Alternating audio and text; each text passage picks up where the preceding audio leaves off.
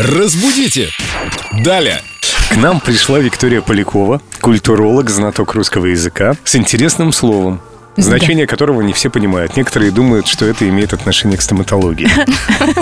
Вика, привет. Мы же будем о пломбах говорить. Доброе утро, ребятки. Мы будем говорить о слове опломб. Но оно, кстати говоря, совершенно никак не связано со стоматологией. Это Так. действительно, мне кажется, некоторые люди думают, что опломб это что-то там о пломбах вещают.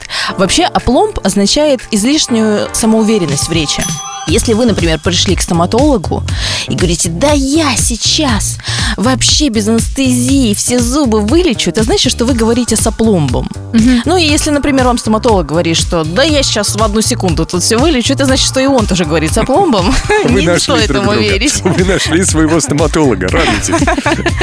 Но, скорее всего, с зубами будут некоторые проблемки.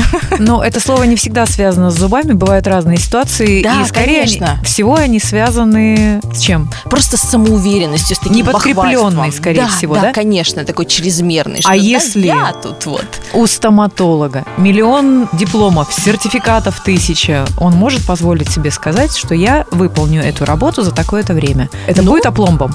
В принципе, если он здраво осмыслил то, что он говорит, оценил свои возможности и ресурсы, то вполне возможно, да. Мне это, знаете, напомнило передачу «Угадай мелодию». Я угадаю эту мелодию со стальки-то нота.